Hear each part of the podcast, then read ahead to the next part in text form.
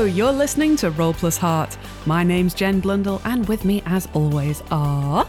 Becs Watson playing Fairley Weaver. Sara Keep playing Grace Tamblyn. And Helen Gaffney playing Anita Theakston. Today, we are continuing our game of Brindlewood Bay.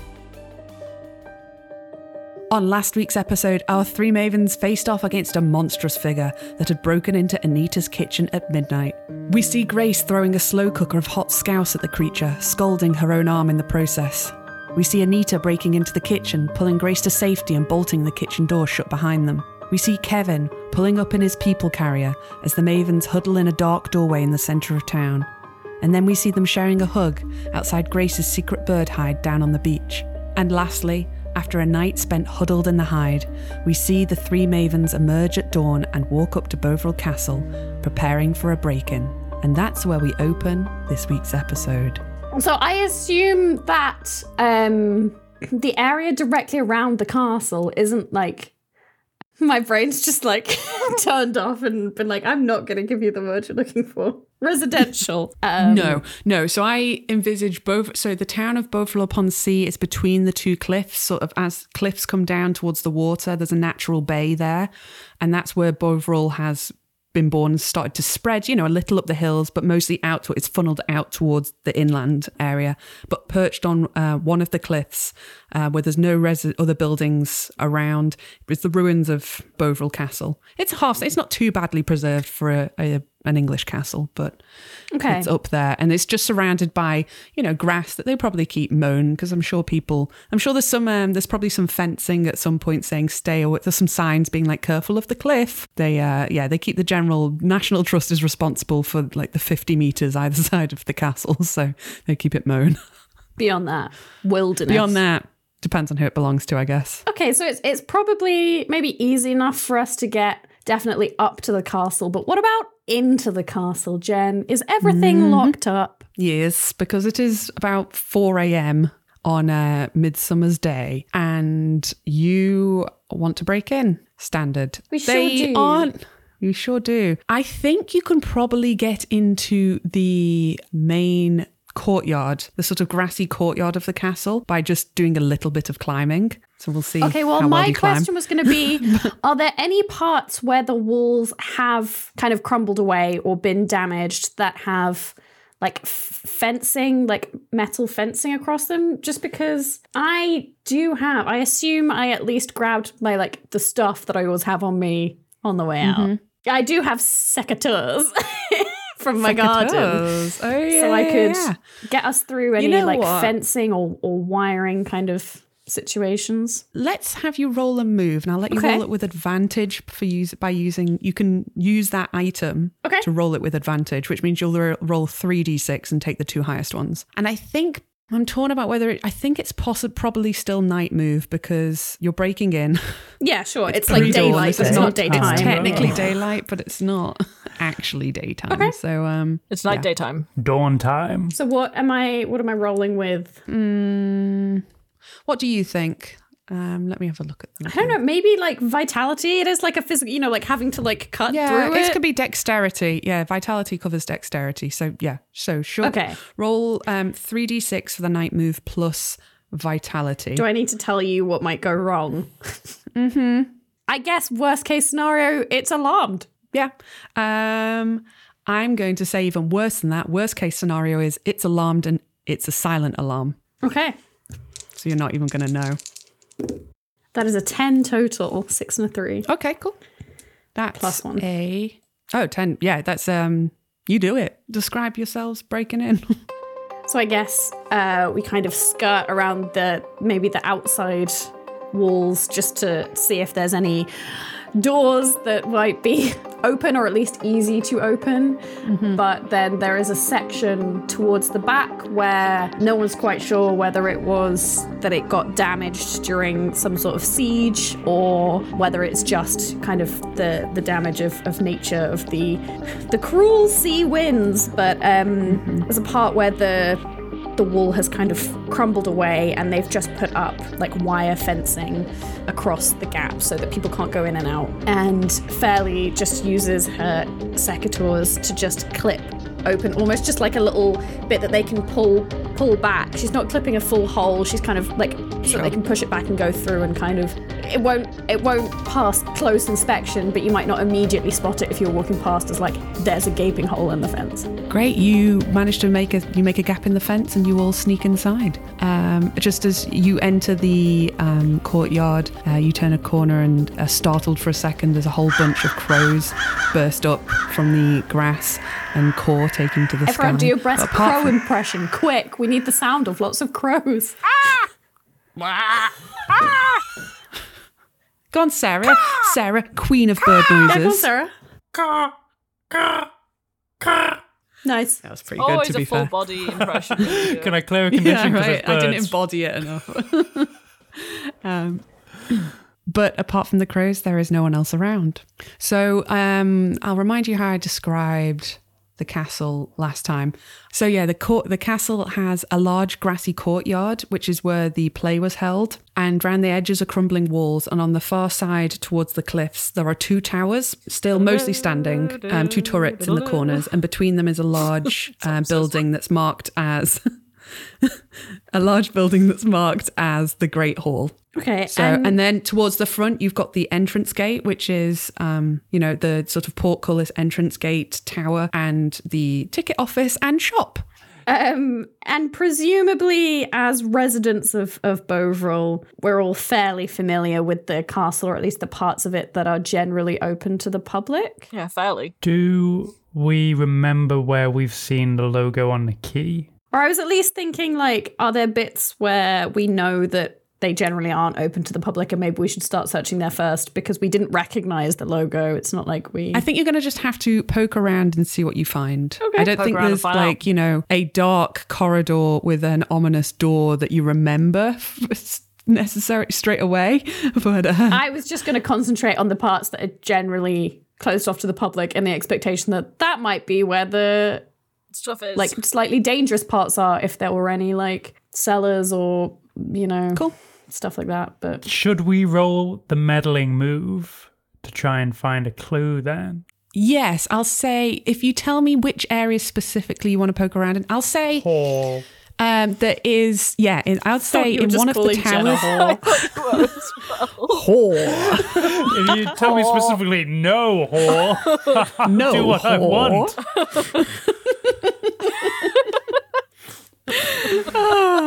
Um, I will say that you, Grace, you went into one of the towers during the um, play. That's where you confronted, what's his face? Teacher Old dick face. You spoke to Colin. Did you speak to Phil in there? Did you speak to anyway? You went into one of the towers during the investigation. It was Phil. You spoke to Mr. Palmer in there, I think. 'cause Yes, he got yes, angry. I did. and you had a spooky vision in there. I'll say that you remember there being one door that was, you know, staff only, was, you know, just like uh, down that side. And, um, but you Fairley remember from another trip that there's an, uh, there's also a door on the other tower that has a staff only sign on it. great i'll go through that one Okay.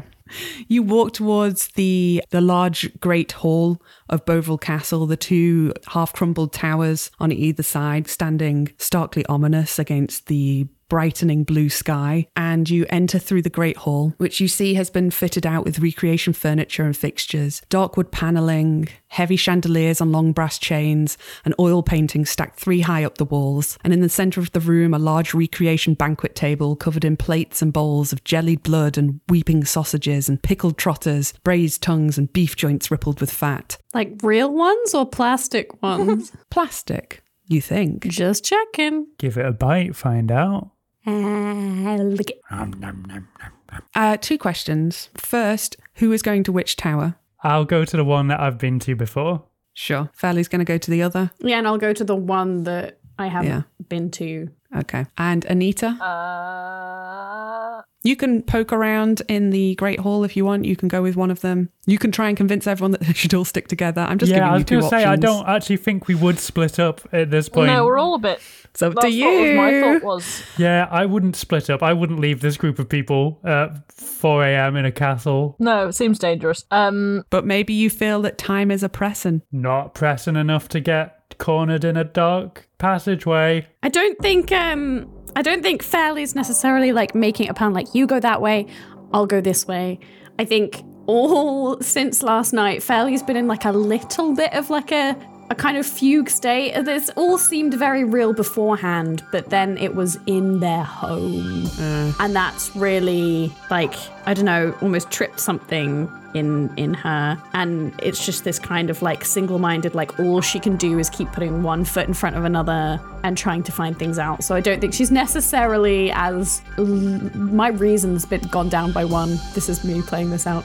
Um, Cool. because of all my void crowns. Um, so i don't think she's as, as logical and as as kind of um, sensible as she usually is on an investigation um, so it's not necessarily that she's like you go this way I'll go that way. It's just that when she sees, when she kind of remembers, she'll just move in that direction almost kind of automatically. My second question is I'd like you all to describe in one way how this location has been touched by the void. Whatever noise you made then, Discord cut it right out. It's because I was entirely silent. That was just a face. was not a noise. It was just an excited face because you know I love describing creepy shit. Um, I think that whilst there has always been the signs of nature encroaching into this building, um, as is wont to happen with um, kind of very old buildings, it almost seems like recently it has reached like a peak and roots have almost forced themselves between stones. And I think at the corners of the room where these kind of roots and shoots are pushing through over the bricks, in a lot of places, when you're not looking directly at them, it almost looks like fingers ready to hmm. pull themselves up out from under the stonework. Creepy. I like it. I think that in the Great Hall, where there's the fake plastic food, it's mm-hmm. so old that it's discolored, but the discoloration almost makes it look like it's molding and fetid mm. and like Yes. just an off, disgusting banquet that's been left out to decay, even though it is a plastic banquet. Mm, I like that.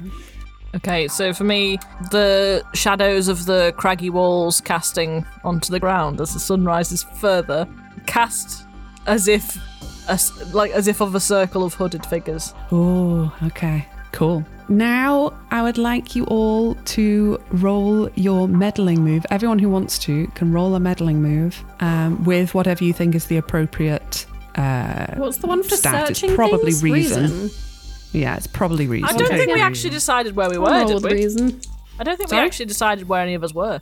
I think you decided that you, Grace and Anit, Grace was heading towards the tower that she'd seen before with the closed door, and you were all supposed to be following, but um, Fairley has sort of wandered off on her own towards the other Okay, tower. so I'm so with Grace it's then. about whether we notice if Fairley left. Would we have noticed? I don't know. Would you? She didn't say anything. Oh, should we allow it? It feels like it's a mistake to split up, but Well, yeah, I think I'm more concerned about you because you're you, you still seem a bit like what's not win- injured maybe you know because the physical injury that you've had I was I'm just a bit concerned about you getting upstairs and stuff so I think I've followed you and just not thought about it properly assumed that and assumed that um okay. Fairley was behind us Okay, and so we will meddle uh, in these two different towers and pray that perhaps Fairley rolls well so that we don't have to run to the other tower when we hear a scream. Huh. oh Huh. oh Uh oh. oh That sounds Okay, positive, so- Helen. Sara, what did you get? Nine. Nine. Okay. Helen, four four. Do you want to take a crown, I, maybe? I think I might want to yeah I think I might want to take a crown possibly Um, we can start with these sides. Yeah, yeah, resolve- these resolve two, those. and then and then we'll we can, and then we can come back to you. Oh, so we're just going to leave a little mystery what Beck's got. Yeah, I guess so. So you're both going to take a mixed success. Okay, so you're going to have a complication. You will both find a clue, but you will get a complication. And Helen, what kind of crown are you going to take? I think it makes more sense to take Crown of the Queen. Okay, so we'll hold that and we'll uh, do that scene in a, Yeah. in a little bit. So just remember. Remember who you are. You know what, Fairley, can you give me your roll as well now, just so um Yes, I rolled a six plus one for seven. Yay! Okay, mixed success mixed successes all around.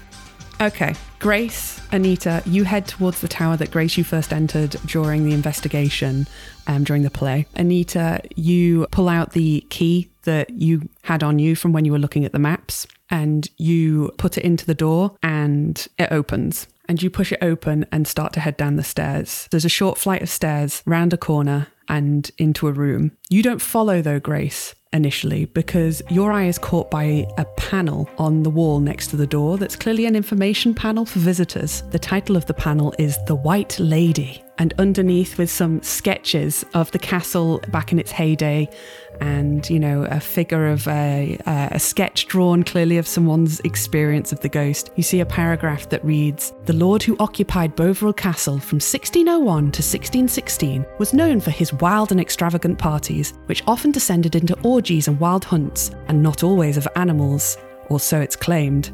On Midsummer's Day in 1614, his daughter was due to marry a foreign noble, a love match, with the added benefit of granting her escape from her father. The night before the wedding, however, the lord came for her husband to be. When she tried to stop him, he dragged her down into the basement of the castle and had her bricked inside a wall. To this day, they say she roams these halls seeking revenge. If you're quiet, you might spot her. Oh. That's going to be your capital C clue. I'll give you your complication in a second.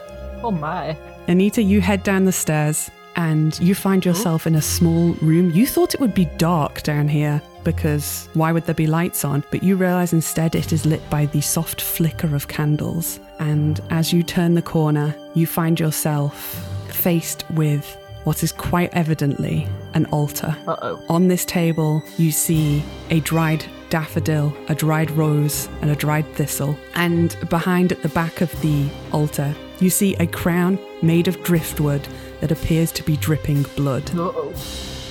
And this crown is a capital C clue for you. That sounds ominous. That's all hell. Oh, I need a clue for you too. We've got one too many clues. It's What we not too gonna many because then do? it's ex it's extra for your roll. yeah, just makes it easier. Yeah. This is good Yeah. thing.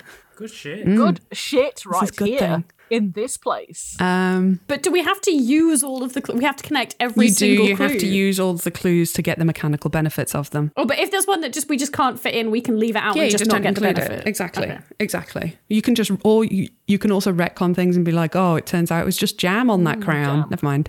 Thistle jam. Yum yum yum. Yum yum yum yum yum. Fairly, you're heading over towards the other tower. You've gone to the far side of the Great Hall and through into the other tower, and you are just about to enter or try to enter through the door that's marked staff only in this tower when your eye is caught by a painting. This painting is of a boat cresting a wave, and in the water deep beneath the boat, illuminated from behind by a bright sun, which seems somehow strange for such a dramatic painting. You see a vast creature, something huge, and all you can tell is it has a wide, wide mouth lined with teeth. And then your eyes are caught by this golden frame around the picture, and you see that it is carved into it sun upon sun upon sun upon sun. And your eye is drawn back to the boat, and you realize that there is a figure standing in this boat, and it is looking out at you with a white stone mask, and you are overcome with terror. And then the lights go out. Anita, you hear the door up the stairs behind you slam. Grace, you realize you are standing alone in the dark in this tower. And Fairley, you feel a crack of something hard across your skull, and then complete darkness. Luckily, though, it's not grave physical harm. I've merely been knocked unconscious I'm just gonna and wake have up. taken the condition a little rattled. and we'll wake up in the perfect place to continue the investigation. Exactly. There we go. Uh, back to three conditions, though. Oh. um, and this seems like a perfect moment, Anita, to hear your flashback for your Crown of the Queen. Thank you. That's very kind of you. So I think I'm gonna do scene in the present day showing a private side of you. Very few to get to, few get to see. Ooh, that's fun. Um, so sometimes when um, Fairley has gone to sleep Um, Anita can find it quite like, like I said before, she's she's uh, a light sleeper and she can find it quite difficult to get to sleep. She's um, you know, her, most of her life spent as a publican. She she used to stay up quite late and stuff, so she does struggle with her sleeping pattern. So sometimes she'll, because she doesn't want to wake Fairley up. Sometimes she'll just sit downstairs uh, in the dark Yeah. sort of just working through things that she's concerned about and things that she's worried about and just sort of um making lists in her head of things that she wants to do in the future and things that she you know needs to do. Yeah and she doesn't like people to know that she's she's she has this trouble with sleeping. So she you know she doesn't really say much about this to anyone. But it means that she's not massively afraid of the dark because she's just used to just sitting in it. It's kind of her quiet um quiet reflection time so Okay. she's got she's quite good Cool. with darkness Cool. Well, speaking of which, you are in the dark, with save for the light of candles candles on this altar, but the door behind you has slammed, and you run up to it, and it appears to have been locked. You can't. It's something about it is not shifting. Grace, uh, the lights come back on a moment later, and you realise that Anita is trapped. The door is slammed shut, and you don't understand why. And suddenly you realise you have no idea where Fairley is. I feel like I would panic uh, and have a brief moment of just indecision of whether to like run and look for Fairley or go for the door. But I think just here in the moment, the door, I know, I know Anita's down there, so I'm gonna just try and open the door with Okay. force? Question mark. Yeah. Roll night move plus vitality, please. Composure. No, vitality. If you're trying to force the door open, it's vitality. Could I do something? If you're trying to door? hunt around, if you're trying to hunt around for an object that you think could l- pick the lock, then I might let you roll with something else. But do do I think it's locked? don't know. We'll see. Mm, fine.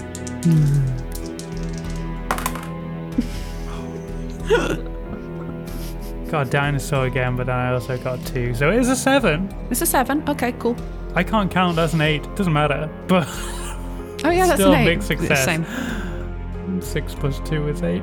I think you can. You manage to break this door down, but at a cost I'm going to give you another physical Yeah, condition. that's fine. I got rid of the burn, so I'll take a. Yeah, between you and Anita pushing at the door, you realize it's just it was just wedged shut. It's just a, a stiff door, and it, it pulls open, and you stumble back and trip and twist your ankle. oh no um, in doing so. So I'm going to give you the condition twisted ankle. Oh, you couldn't like dislocate It's my good shoulder or something.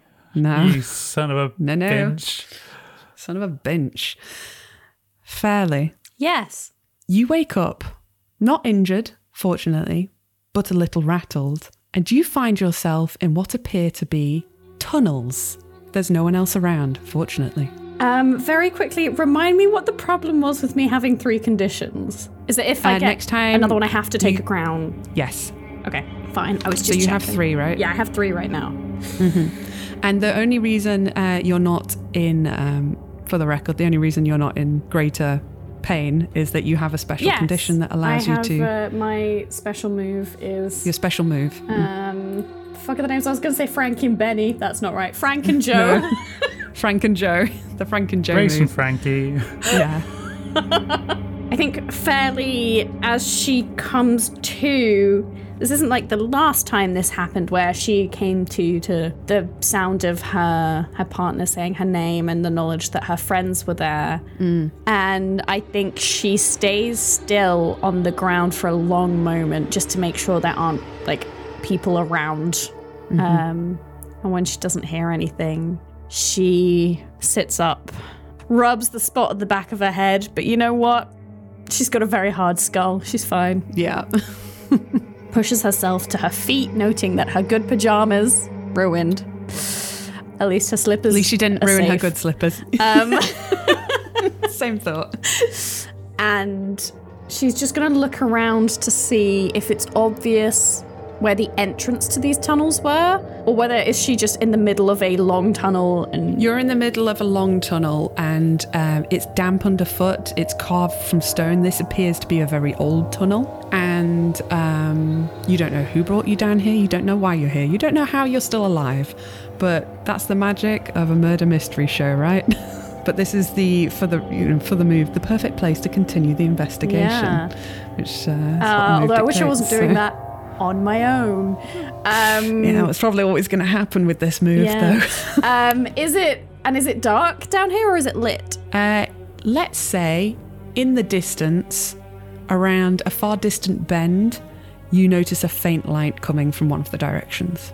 Okay, well, I guess I'm heading towards that because I don't know how to find my friends. So, but I'm as as she goes, she's just gonna reach out both her hands and kind of have them trail along the wall in case there's some kind of like door or opening that she can't see very well because it's dark that might take her back out into the castle rather than you know towards what is Okay. inevitably danger and she's not going fast she's taking her time um, Okay. to be to be quiet and Um, careful Could you roll the meddling move plus? Hmm. I think it might be composure. Oh, the one I have disadvantage on? Yeah, sure. Oh, Saz. She's a she's a real piece of work, isn't she, Becs? Oopsies. Uh, that is a eight, though. An eight. You round the corner and you realize you round the corner and the space opens up. You are in a room, a larger room that appears to have been carved also into the rock. In the far corners are some ancient iron-bound barrels that appear that you think have probably been standing there for centuries. It smells musty and salty down here, and on the floor in front of you, you can see an intricate symbol has been painted in some dark viscous liquid, and a pig in five pieces has been positioned as though at the points of a pentagram. And that is your capital C clue. Oh, another one. Okay. And then you look up from that symbol, and on the far side of the room, you see a woman standing there with long copper hair, and she smiles at you. Fairley. Do I recognize her, Jen? Or do I recognize her voice, Jen? You look at her face, and at first it's beautiful, and then suddenly it looks like Anita, and then suddenly all you can see is decaying flesh, and then it's back to beautiful again, and you realize she is walking towards you across this floor, and you don't know if she is real or entirely in your mind, but she's stretching out of her hand and saying, Take my hand Fairley. I would like to use the occult move, please. Okay, cool. And I think what it's going to look like is I mean, Fairley has been kind of descending for a while towards the darkness and has started to see and sense a lot of things that don't necessarily make sense to her.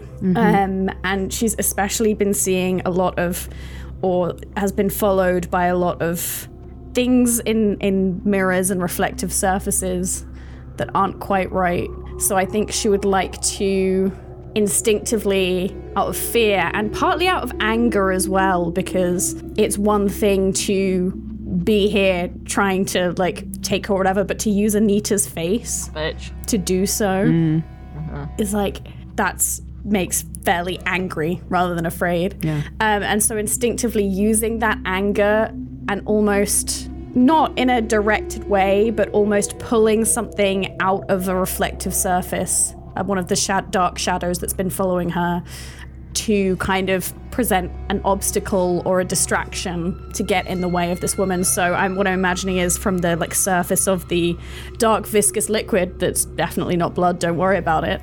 um maybe just like in this moment of fear and anger, one of the kind of like shadowy like figures or maybe tentacles that she can partly see out of the corner of her eye when she's not looking at almost just lashes out not in a directed way you know i'm not thinking that this is like something she controls but Sure. just enough to kind of disrupt the scene Okay. Um, great. This is our first time rolling the occult move. So you have described the move for me. Please roll with sensitivity. okay oh boy Oh no.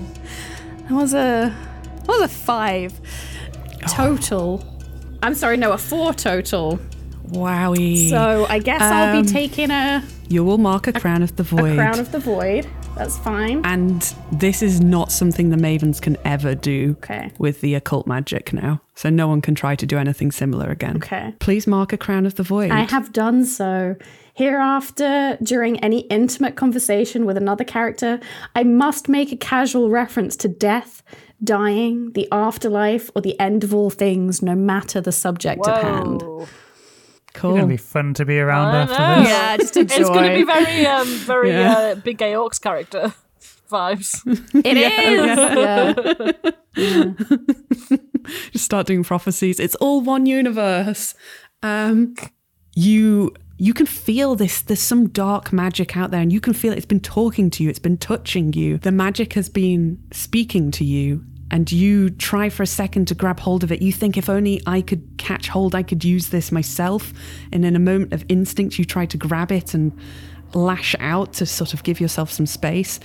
But it fizzles and fails, and all you feel is what do you think you feel? Um, being, I'm going to give you a condition, and this will be I the think condition. I think it feels like a withering, like something I reached out and something reached out back, but where it touched me, instead of being able to take hold of it, it's almost like it just darkened and kind of uh, almost drained the life from it, like almost the color is draining Okay, from from parts of her. we'll give you the condition drained then, and you're all with disadvantage on vitality. How about Okay, that? Okay, so I've now got four conditions. Uh, yeah, so theoretically, that would also give you. Oh, maybe I shouldn't have given you a condition because you have already taken a crown for the occult move. That's true. We'll, we'll not make- we'll not make it mechanical because you have already taken one crown for the occult move, Okay. failing. But yeah, I can. You reach out to try and use this magic, and instead it takes something from you, um, and the uh, figure continues to walk towards you. And the closer it gets, the more you can just smell rotting meat and salty water. And she comes towards you. Are you going to run? Yeah, I think that's my final resort. Is just Sure, Okay. turning and as fast as as my brittle old legs can carry me, uh, leg it as fast as I can up the rest of the corridor the other direction. Shall I make you ro- roll one more time for running? So this Would is you like to roll for right? running? I you can. You can. Vitality You know fine. what? Roll the roll the night move for me, and we'll see if you find a good way out. Uh, that's eleven on the dice. Great. If it's vitality, then it's a twelve. Perfect. You are you for a moment you feel something be taken from you and then you see this figure advancing again and you turn and you run with as fast as your little old lady legs can carry you. And as you run, you your eyes have adjusted to the darkness and you spot a door in the side of the wall and you slam into it, push it open and you run and you're heading up steps and then suddenly you are out in the fresh air. You are out in the streets of Bovril, and it is morning is breaking, um, and you are A little old lady in my nightgown. little old lady in a nightgown. And where do you think you've turned up? I mean, for complete, it seems sensible that I would be in the old market. And you are in an old stone building that is now. What do we think it is now? It could be the uh, textile mill. Textile, you know, the textile thing. It's the, the Institute of Yeah, yeah, Textiles. And you are now in the silent building that you know to be the Institute of Textiles, where you buy so many of your lovely linen fashions from. And you see, uh, you look up, up at the wall and you see carved into the stone Bovril Market and then an, a very old date on it.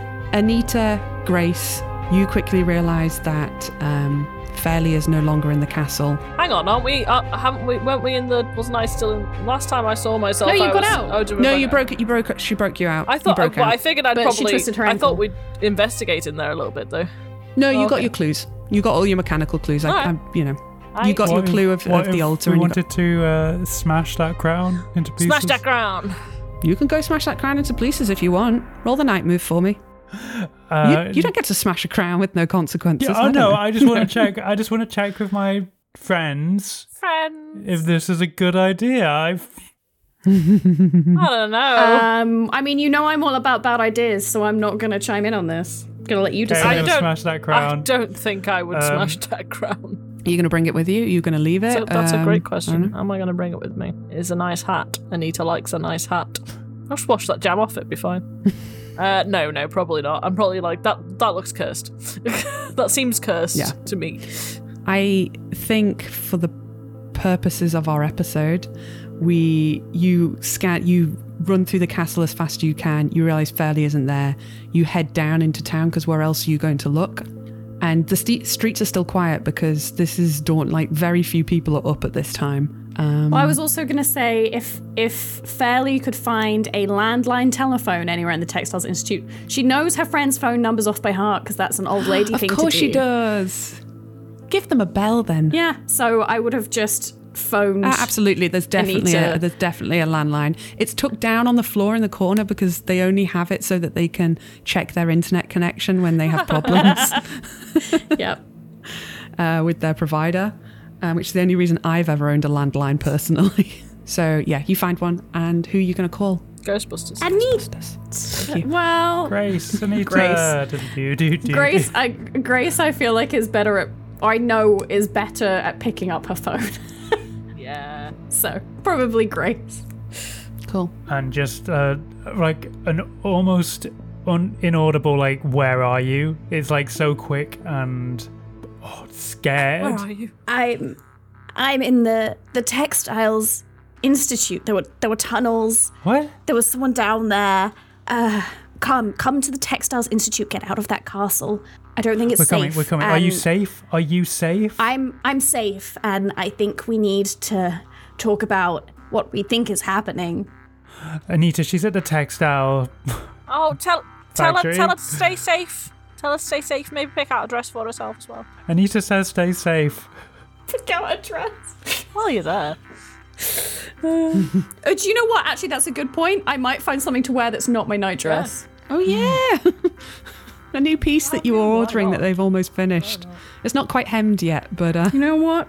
That's fine. okay we we truck it down what is it like 5 a.m now it's still quite empty yeah. there's maybe like a paper boy A paper boy. Um, and you make it down to the Institute of Textiles, and Fairley opens the door, and you slink inside.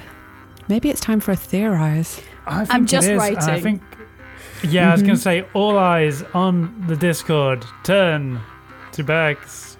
Hello. Hi, hi, Um, hang on. I'm just I tried figuring my out. best again to try and. Oh, th- I- these are I very wo- obscure clues. So, however you can t- like, and you know, uh, whatever you want to do to tie them together, they're intentionally. I don't have to make them make sense. That's your job. Okay. I, I wrote everything down, but I just and I start to connect a few things, but then I just fully like, well, how on earth would you? How, what have you connected together then?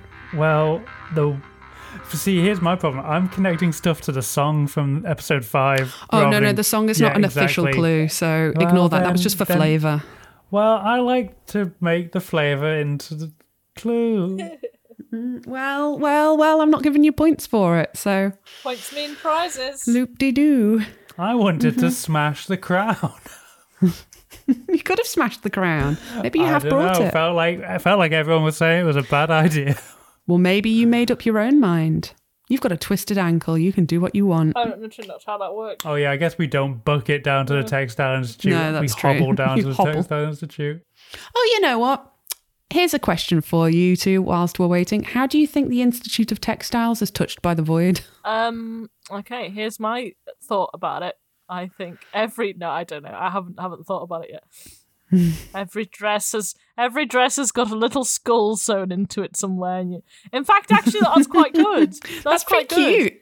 That's Each- pretty cute. I think They I should think do that. every dress has got somewhere a symbol of death sewn into it. The you know un, unbeknownst Ooh. by the uh, person who's made it.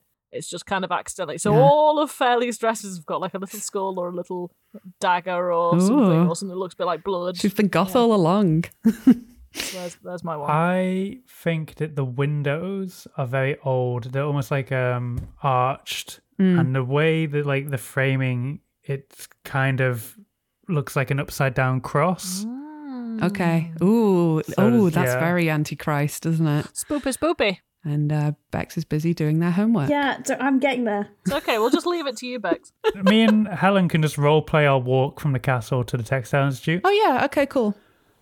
Oh, oh, sorry about my ankle. This is such a bother. It's all right, love. I'm I like, you know, You got sometimes you gotta take in the view as you walk, and this is quite pleasant actually after that yeah, castle. yeah, and you know what? I really love being up this early in the morning when no one else is around. Yeah, it feels like um, what's that film? You know, the one with the zombies. Um, The Wombles. no, the you know the zombie ones, the ones with the ah, you know, like that. What's that film? 20, 28 days Well, later. that that's beyond me. I I was thinking of Shaun of the Dead. Oh, okay. what was the point? What? Well, the streets are quiet, aren't they? Like, Oh, okay. Yeah, yeah, yeah, yeah. That's not. It wouldn't have been my go-to for when I think of the tranquil peacefulness of um, an early sunrise on a quiet morning. I suppose so. You probably think of birds, I imagine.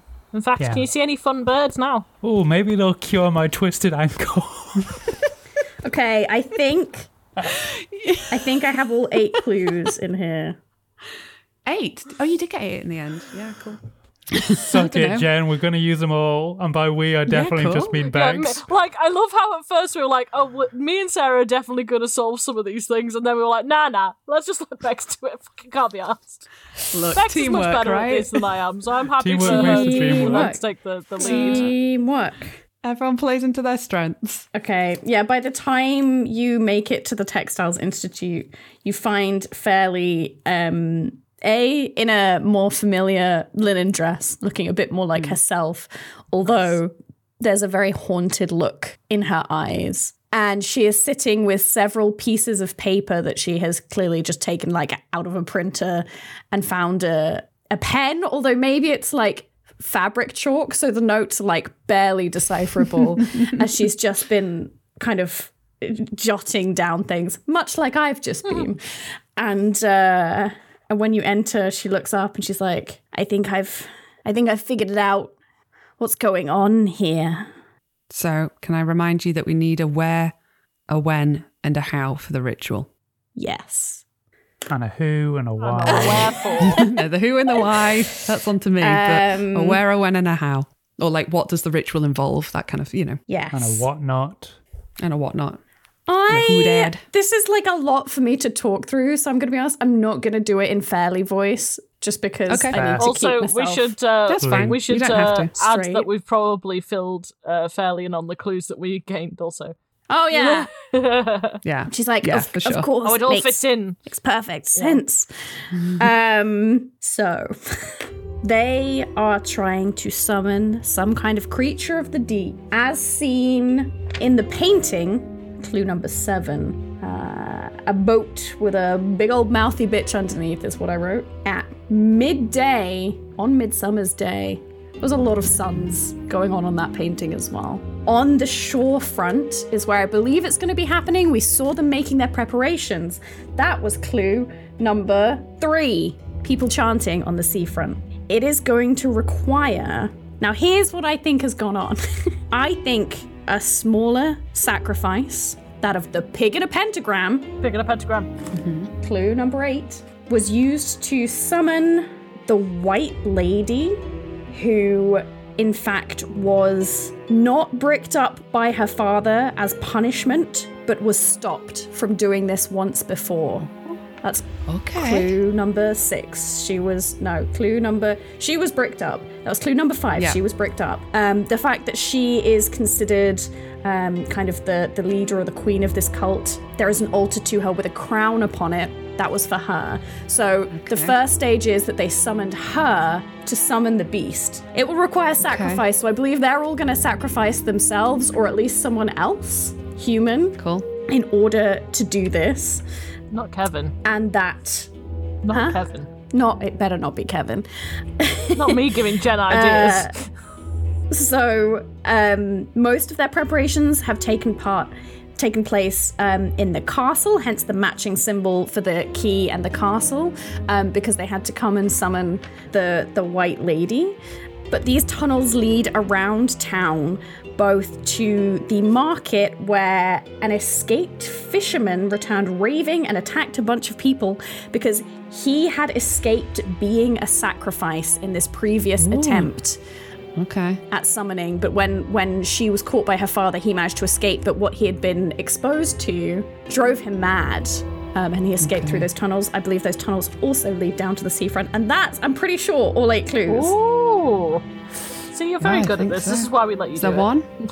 The manor. Ah, the manor. Oh no, yeah, that was I mentioned that as um or uh, sorry, I I didn't mention it, but I think that has been preparation for this. That is that was more that was the proof that there has to gonna have to be like human sacrifice. It's Ah. the reason no one's there. It's Cool. connected to these tunnels. They made the sacrifice to start building the power. I think that's probably this was a couple of years ago. I think that's probably when their plans really actually swung into motion for this summoning. Ooh, Wow. I like That's it. great. I like it. It's all Cool. very good. That's really good. so we've got the where, the when, and the how. So Yes. where is on the beach? Is that what you said? Yes, on the shore, like When- uh, on the shorefront. When on is the it shore. midday today? Midday on Midsummer's Day. Yeah. Which is today. And the how is a human sacrifice. Yes. Conducted by the White Lady. yes. Okay. Would you like to roll um, theorize with me for me? Sure. and with you. you'll Yeah, add I'd love to. two with me for me. And you'll add two to whatever your result It's gonna is. And suck if, this is it- wrong. You can all take a crown to bump it up a level. And we will if we have to. Okay, Yeah. okay, okay, okay, okay.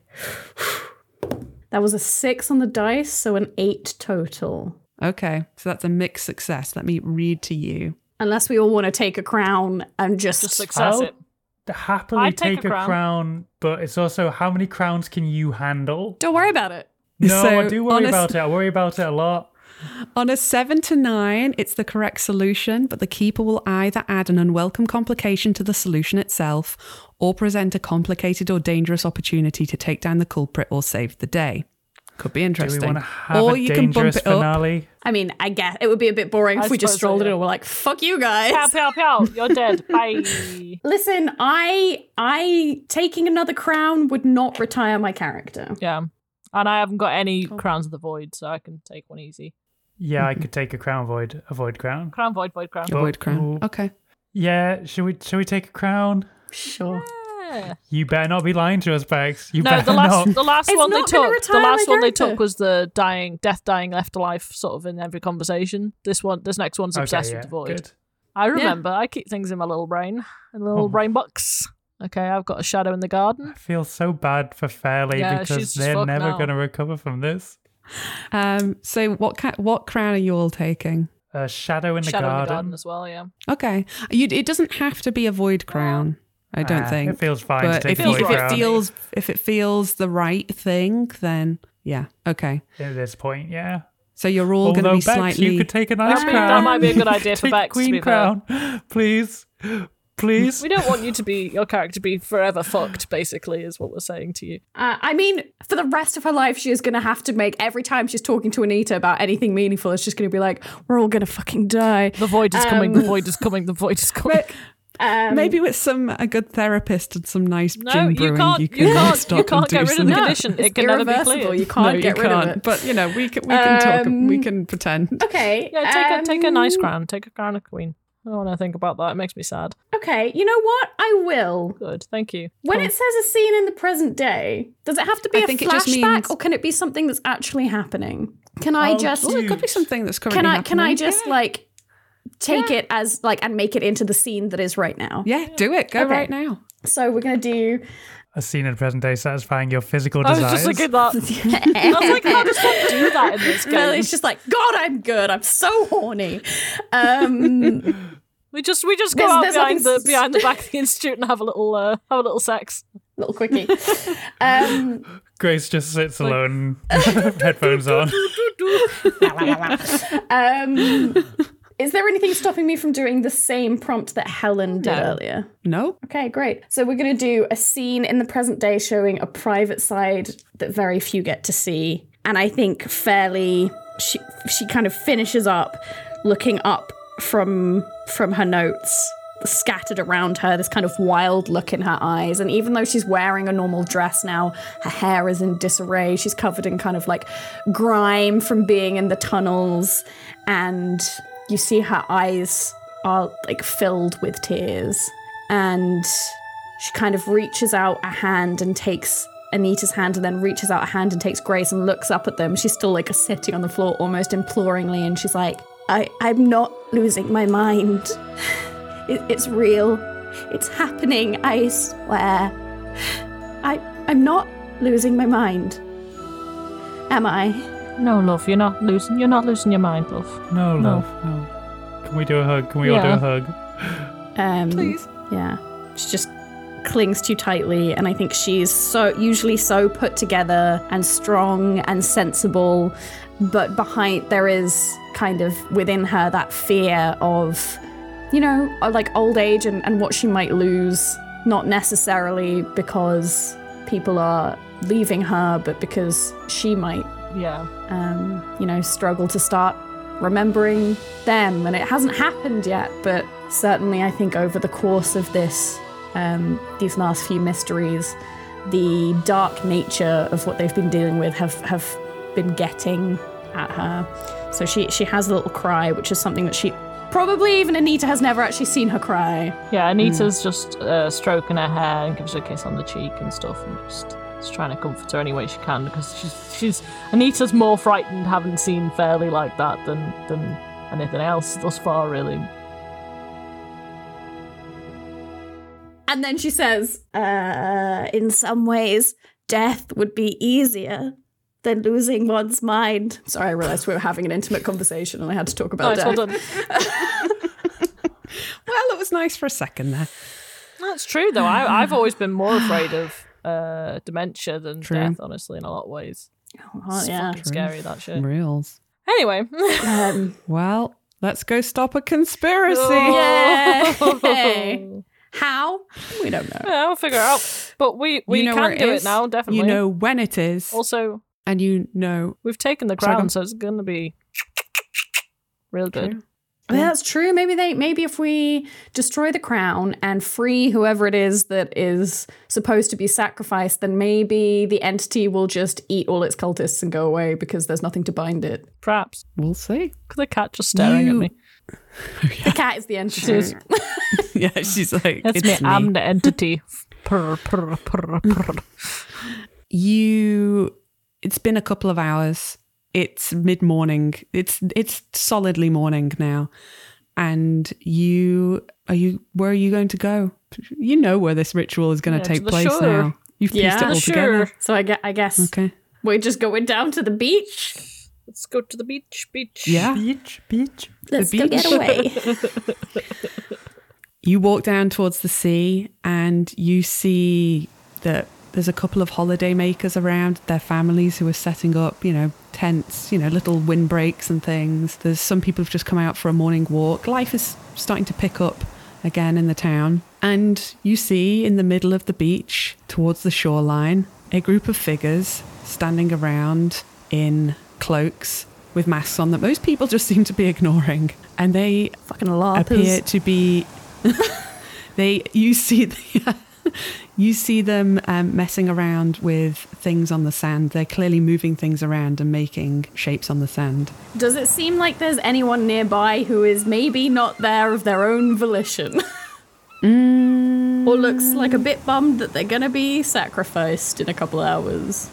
Question who do you think is going to be sacrificed hmm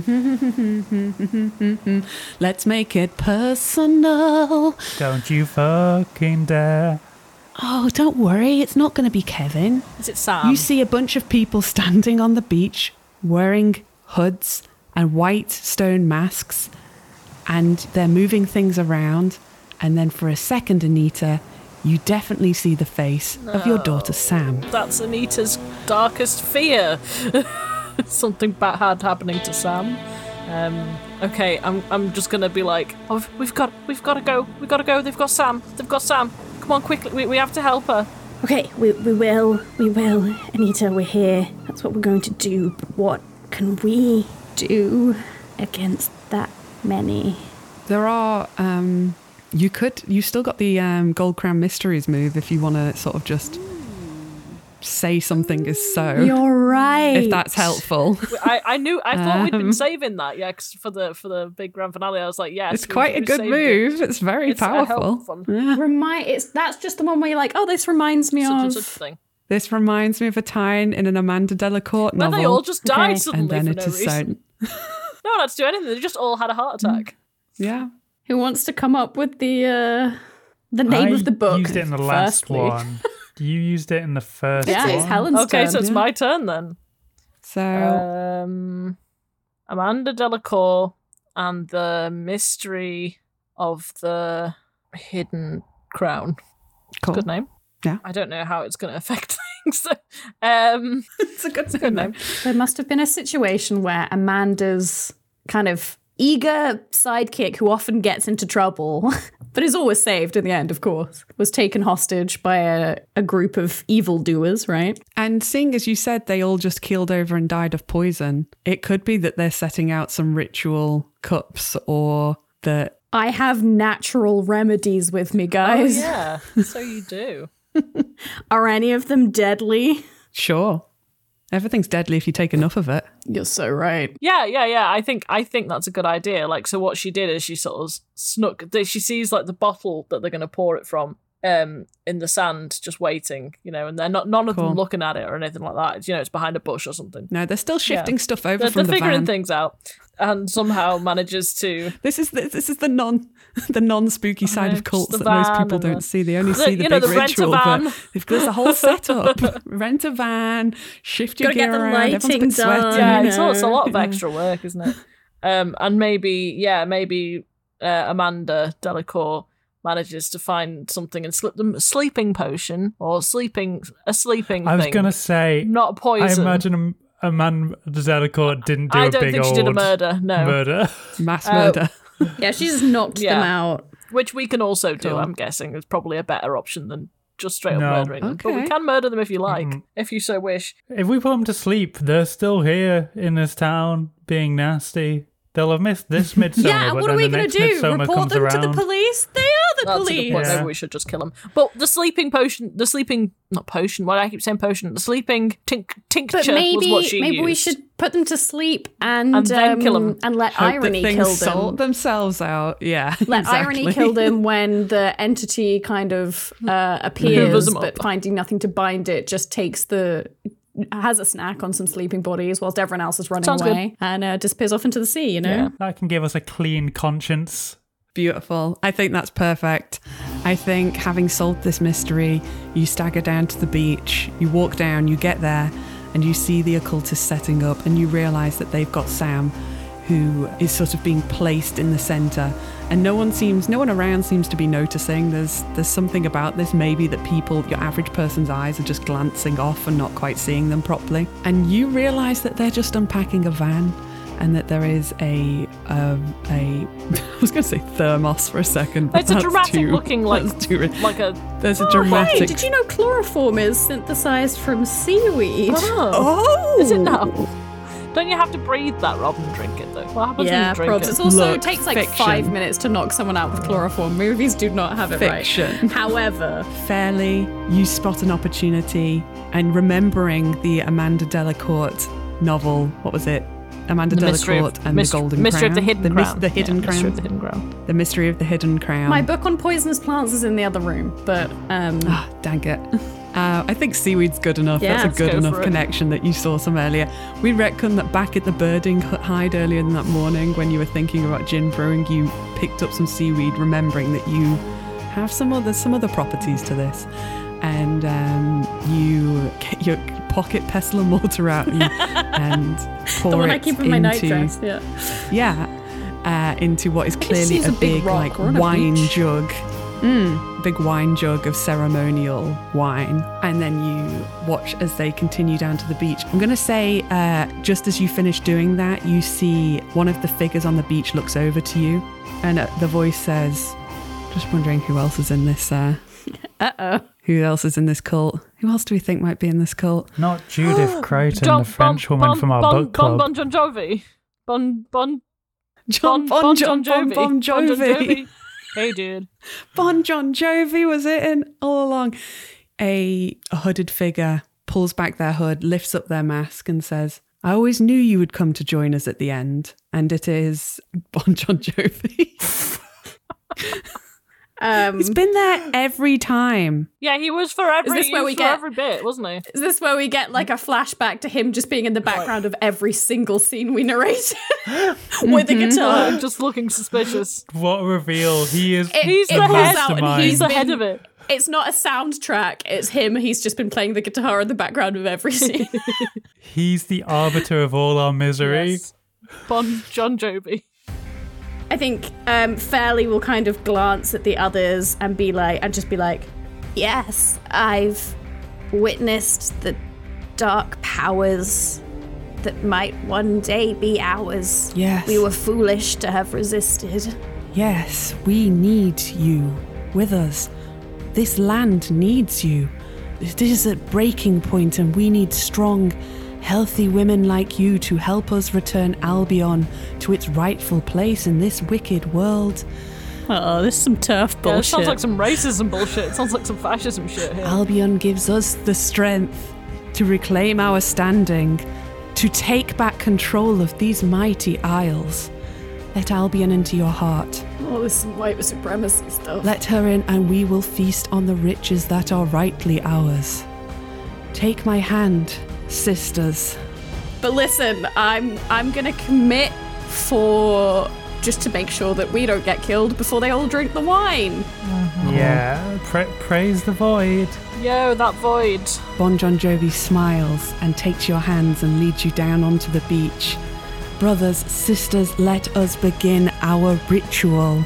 And the masked figures standing around begin to chant. You see there is a shape on the floor, the symbol like the one you have seen before, Fairley. And they begin to chant. And you see Sam is sitting in the middle with a gag in her mouth and her hands tied. And she looks up at you and she's clearly like, what the fuck, mum? Mum? Like, What the fuck? Just you wink. can't tell. You can see it in her eyes, and you wink at her, and she's like, so what do you mean wink?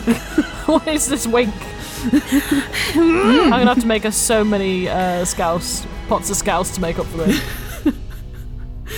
And as the chanting begins, the waters of Bovril Bay behind you are for a moment preternaturally still. The sun beats down from above, not quite at its zenith, but approaching, and turning the sky and the sea the same shimmering shade of blue. And then a wave ripples across the glittering surface, and then another. And then, with an almighty splash and groan that seems to come from the very earth, a shadowy mountainous shape rises up from the waters. Birds burst up and into the air from every perch, cawing and shitting and screaming as they bomb towards the rising giant and encircle it. Backlit by the brilliant sun, the giant appears only as shadows at first, but then your eyes adjust and you see that its body is wet.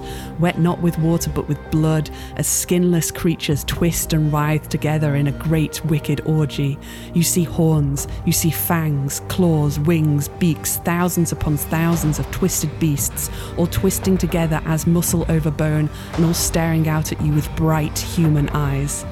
As the Colossus continues to rise out of the water, the screams begin on the beach. After a moment, you realize these are not screams of panic, but screams of animal pain, as once calm holidaymakers begin to drop to the floor and vomit blood.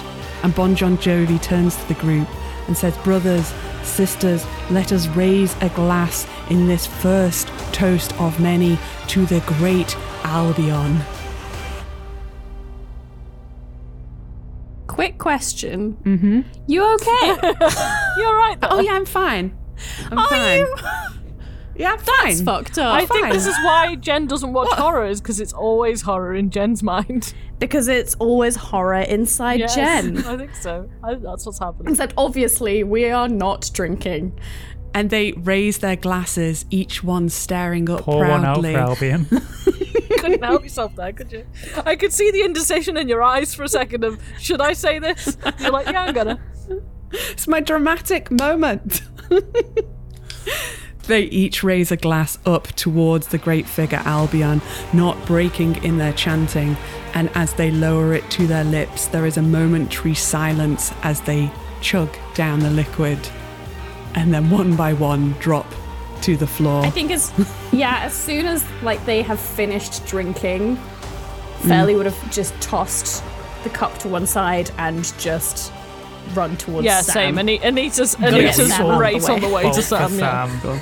You grab Sam and you begin to run back along the breach as you hear the thuds of the cultist bodies against the sand as they are knocked unconscious. We should not look back. Oh We no. should we should we should head for the bird hide again and just not. You don't want to look back. because if you did, you would see the beast half risen from the waters. It opens a great mouth full of teeth and angered that its ritual is not being completed. Where is its white lady? Where is its sacrifice? It slams large hands down into the sand and pulls the bodies of all of the cultists up towards its maw, which it mashes in and chomps wildly, and bits of flesh go flying out, and then crash, it descends back into the water, and a wave laps up the beach. And it is cleaned. Washing away all the blood vomit. Washing away all the blood vomit And the memories thereof. and the memories and the symbol of the cultists, and in fact, any sign that they were ever there, except in the memories of many traumatized people. But you don't look back. Are you running to the bird hide? Or are you running towards town? I say towards town because I think we want to get f- as far off the beach Sure. as we can, probably. right? Surely. Yeah. You make it back up to town, you make it onto the cobbled streets, and you didn't look back, but you hear the wave, you hear the crash, and the sunlight is bright again. There is no shadow, and you realize you've probably done it. I've uh, un- ungagged Sam and I was like, sorry, love, I'm sorry. We had to play along. Fucking hell, Mum. What was that? I thought you was with him. Never. I'd never see you armed. Well, that's good to know that you would never join a cult and sacrifice me. Thank you for that. That's good. Thank fuck you guys were here. And she gives Oh, you a big hug. that's good. Glad she's got. Yeah. I wonder if Officer Chebatari is still around. She may be the only police person still around in this town. I hope she's still there. I think we'll cut out from that scene and we probably see a, a sort of montage scene of you going to the police station, finding it pretty empty, and finding Officer Chebatari in, in, locked in a room somewhere in the basement, um, you know, with a concussion. And then we see a probably a scene of you speaking to the press, and then no one really taking it seriously, thinking it's a bit of a hoax. The most this article gets run as is police for entire police force of small town abandons town in one day, and no one can really explain why. Or maybe. No, it's probably police heroes of local town swept into sea during freak war Yeah, freak weather like event. Freak Mm-hmm. Riptide. yeah, freak riptide. Um, at, at some point during all of this, I think uh, Anita's gonna turn to turn to Grace and just go. I'm sorry, we were gonna book Bon John Jovi for your for your seventieth. We're gonna have to look for some other musician now. Ooh, that that is probably the biggest shame about today. He was pretty good, wasn't he? Really, He was pretty clearly good. a dick, but he was pretty good at the music. Oh well, I mean, a lot of the most talented musicians are kind of dicks, aren't they? best book a DJ, I guess. yeah. Just put on a Spotify playlist. Yeah, it'd be fine. Is not the end? Yeah. I Just think it might talking be. John, Bon John Jovi. I was going to ask you if you wanted to do one last cozy scene each, but I think that's probably the end. Yeah, I think pulling out to some gentle guitar music as we talk about hiring a DJ is really the only way to end. Yeah. I'm so sorry. And everything's fine except for the fact that Fairley You're a little bit real more, uh, dark for the rest of her life. What do you think, Fairley? Don't talk about dying. Go on, Fairley. Give us your, give us your. Please talk about bon, John Bon Jovi, Jo- Bon John Jovi, and then uh, bring in death somehow. No, yes, it's a shame. He he was good. I particularly enjoyed his hit single "Wanted Dead or Alive." Yeah. Yeah. And that's the ending. That's it. Wrap it up, Jen. give us a give us an, an exit. Thanks for listening to Brindlewood Bay. Thank you for playing Brindlewood Bay. I hope you enjoyed it. It was certainly a ride. It was a ride. Thank you for listening, everyone. Goodbye. Bye. Back to our usual programming next week. It'll just be gay and fun. It's Gonna be gay. It's gonna be gay. Gay, Real just gay, gay. and fun. Real- just real gay and gay. fun. You say that I'm writing it, so you never know. That's it might true. be tragic, But it will be gay. but you know, but it will But be. gay It will be queer as fuck. You've been listening to Roll Plus Heart. Today was the final episode of our game of Brindlewood Bay, a game by Jason Cordova. Your players were Becs Watson as Fairley Weaver, Helen Gaffney as Anita Theakston, Sara Keepers Grace Tamblyn, and I, Jen Blundell, was your GM. Additional voices were by my wickedly talented sister, Kathleen Blundell.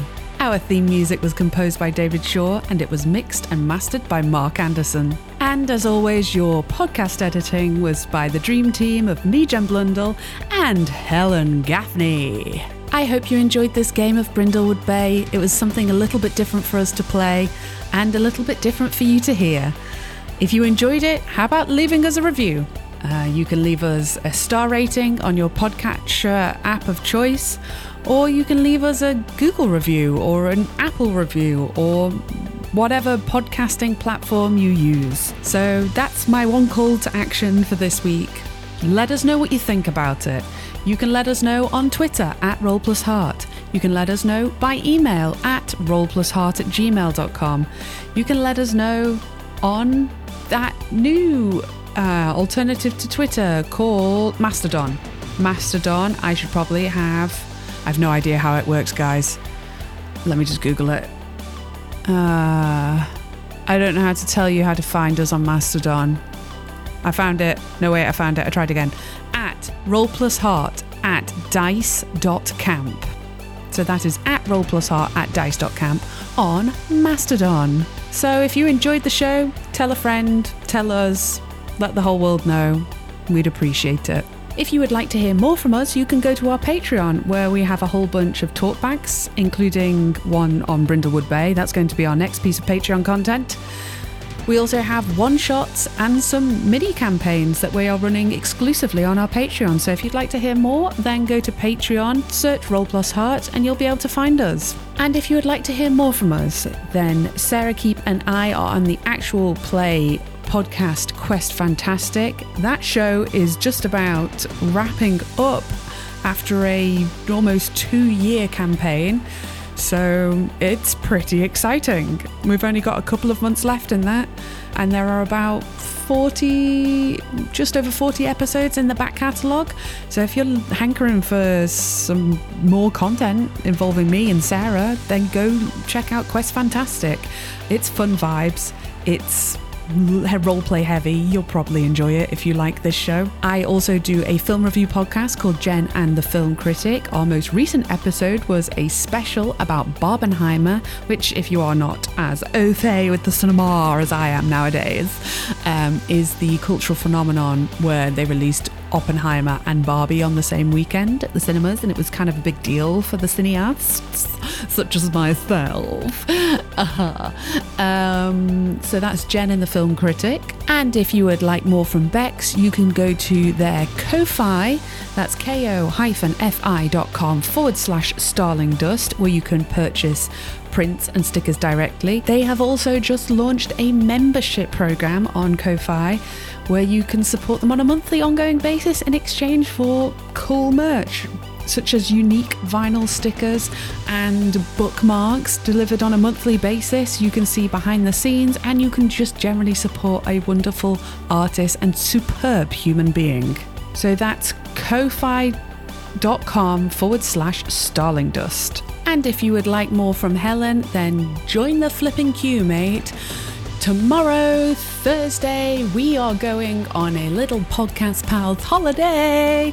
Ooh, and by holiday, I mean we're camping out one of our parents' houses, but we are going to be together, and I'm going to get three full days of Helen. Helen, I'm coming for you, Helen. We're going to hang out. We're going to hang out non stop, Helen. It's going to be a me and you, Helen, and the two others, but it's going to be mostly me and you. I'm going to stare into your eyeballs for the whole weekend. Our next episode will be out on Wednesday, the 16th of August, and that will be the first part of our one shot of Sail the Ocean's Queer. yes, that's it, we are indeed back on the gay, the easygoing gay. Until then, never take strangers' hands and fuck fascists. Bye bye!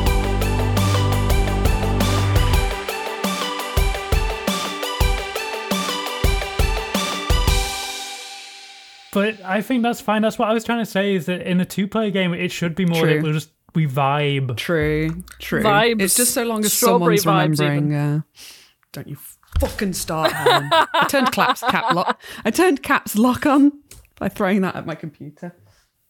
Um, what did you do? Did I do? We We escaped from a and found monster. We phoned Kevin. We saw some chanting on a beach. We did some bird watching. We made it through to morning and we decided that we had to go once and for all and find out what's going on and where it's happening. You describe much of that with the excitement of a child who has been to school and doesn't want to tell their parents what they've done, but will have to because otherwise their parents will be mad. I'm concentrating, okay? I'm drawing. All right, all right. I'm, Oh, ju- I'm I'm just telling sorry. you what the vibe was. Too That's busy all for I'm fucking Helen. Definitely drawing. It's not just doodling, it's definitely drawing. I'm just telling you what the strawberry vibe was. Fuck you and your strawberry vibes. Yes, I've got. Yes, I've now got everyone's all- told Helen to fuck off. It's a trifecta. Oh yeah, f- fuck off, Helen. You know fuck how off. much I hate strawberries. Why would you say that to me? I fucking love strawberries. I'd, I'd eat a strawberry right now if I had one in my mouth. Because you're a wrong little freak. Why don't you fucking marry a strawberry, you strawberry vibing bitch? Uh, because, because as we've previously mentioned, polygamy is, is illegal in the UK. Otherwise, I would. marry it, then eat it. Eat it, then marry it. Eat it, shit it out, marry it, whatever order you want to. Just fucking do what. Do what you gotta do, Helen. For God's sake, stop tarrying. Um, yeah, but an odd vibe today, I will say. An odd vibe. I, I don't think so. Yeah, I'd say this isn't I that unusual for us, to be fair. Strawberry vibe, one might say. Don't you fucking dare. I was just having a jolly old day, me.